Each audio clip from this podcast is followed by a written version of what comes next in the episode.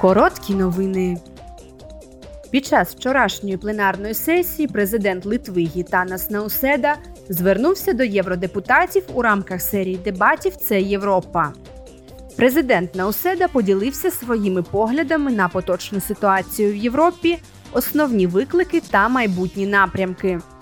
Він виступив за те, щоб Україна, Молдова та країни Західних Балкан стали членами Європейського Союзу. Історичний досвід свідчить, що найефективніший спосіб розширювати мирний, стабільний і процвітаючий простір в Європі це розширення Європейського Союзу.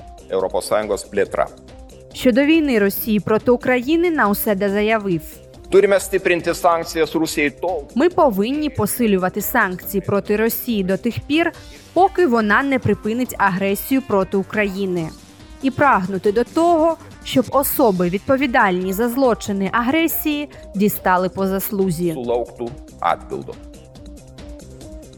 На відкритті вчорашньої пленарної сесії у Страсбурзі голова Європейського парламенту Мецола разом з євродепутатами вшанувала хвилиною мовчання пам'ять людей, які загинули в морі та у залізничній катастрофі у Греції.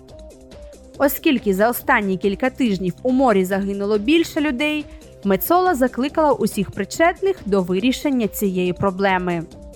Згадуючи про залізничну катастрофу, яка шокувала Грецію, вона наголосила, що парламент тужить разом з народом Греції і готовий допомогти сім'ям жертв.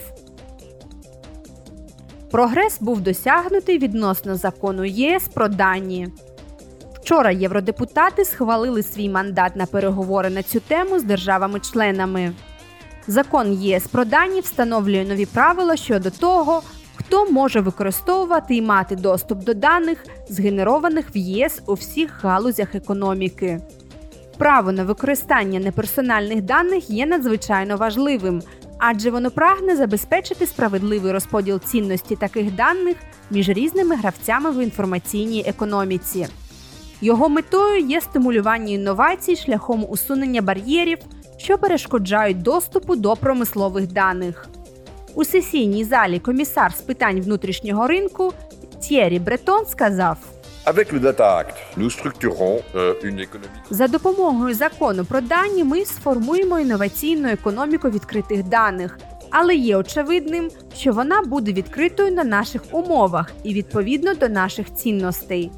Це означає, що ми приділяємо велику увагу правам споживачів, малим і середнім підприємствам, які є основою нашої галузі, а також суспільним інтересам і захисту наших європейських даних, оскільки це має вирішальне значення для нашого цифрового суверенітету.